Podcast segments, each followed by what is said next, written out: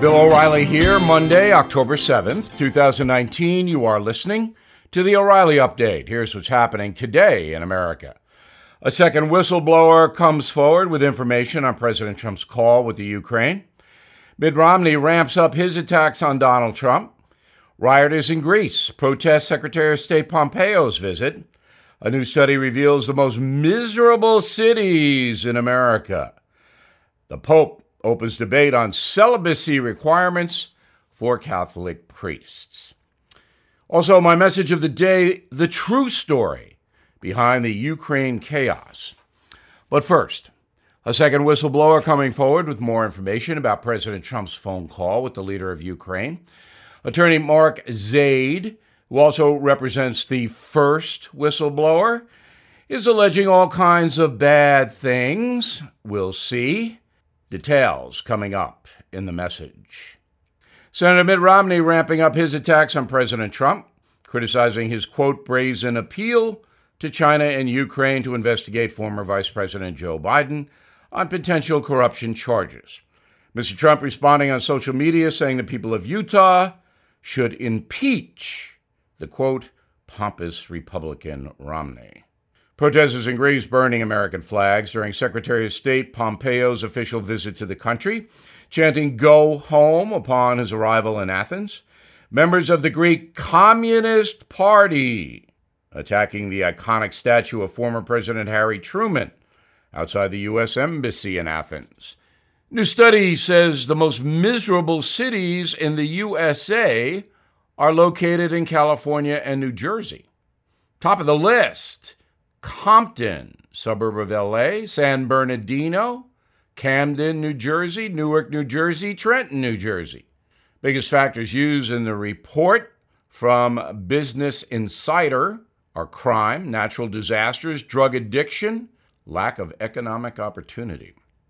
Pope Francis opening a meeting of Catholic bishops to debate whether the Vatican should loosen their millennial old prohibition on married priests.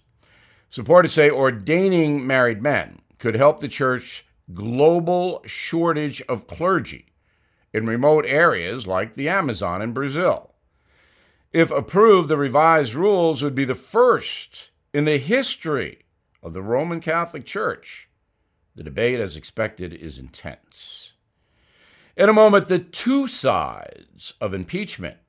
Time now for the O'Reilly Update message of the day the impeachment brawl. President Trump never folds them, ignoring Kenny Rogers' advice completely.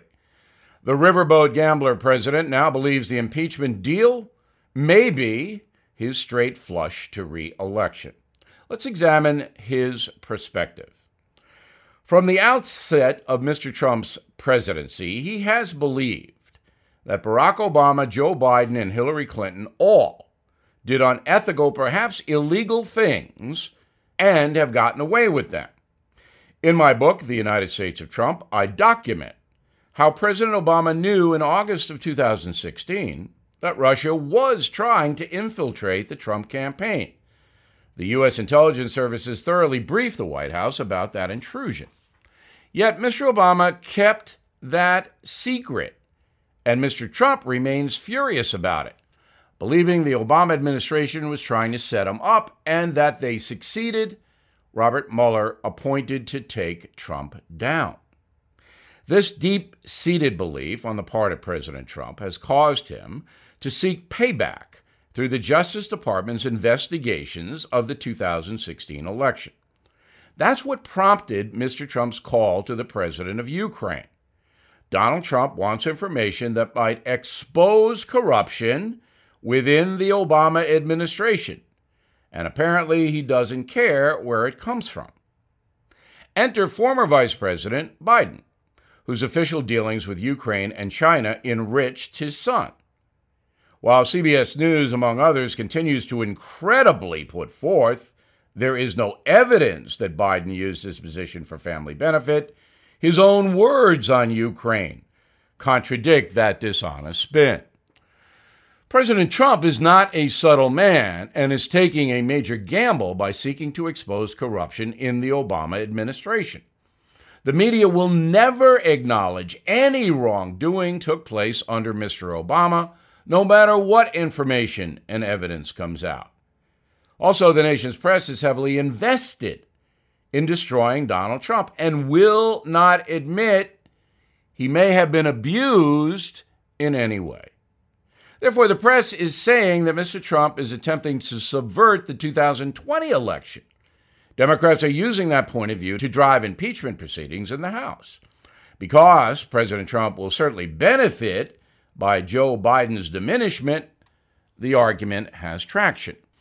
Donald Trump understands the media narrative, but believes he could persuade the American people it is false, that Mr. Biden is corrupt, and that he, the president, is a hero in his effort to expose that.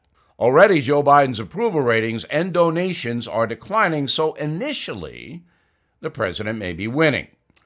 By the way, Mr. Trump's campaign money is rising. As for the actual impeachment, nobody knows how it'll play out. Donald Trump believes many American voters will be angered by it and support him against the Democrats. He sees impeachment as a ticket to re election. That outlook is a huge gamble, but Mr. Trump has run the table before, as we all know. And that is the message. Please check out the aforementioned book, The United States of Trump. Lots of good information. We posted an excerpt on BillO'Reilly.com. Up next, something you might not know. You've been hearing about gold all over the news. Prices continue to climb. Not surprising. Experts warning a recession could happen. But pay attention to the banks. Some of them ran out of cash last Monday night and had to borrow money from the Federal Reserve. Since last week, more than $500 billion has been printed and given to the banks just so they could stay in business. Sound familiar? Remember in 2008 when the Fed had to bail out the banks? Well, it's happening again. Americans are looking for stability, and many are turning to gold and precious metals as a way to protect their savings and retirements. That's why I recommend that you contact American Hartford Gold Group now to learn more. To get you started, American Hartford Gold Group will gift you a free silver coin.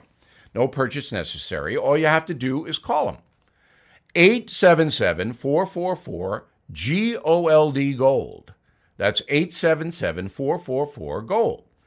So please give them a call today to claim your free coin. Available for a limited time only. 877 444 4653.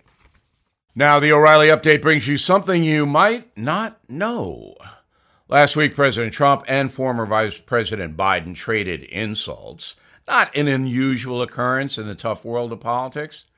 In fact, trash talk goes all the way back to 1787 when Thomas Jefferson described John Adams as, quote, vain and irritable.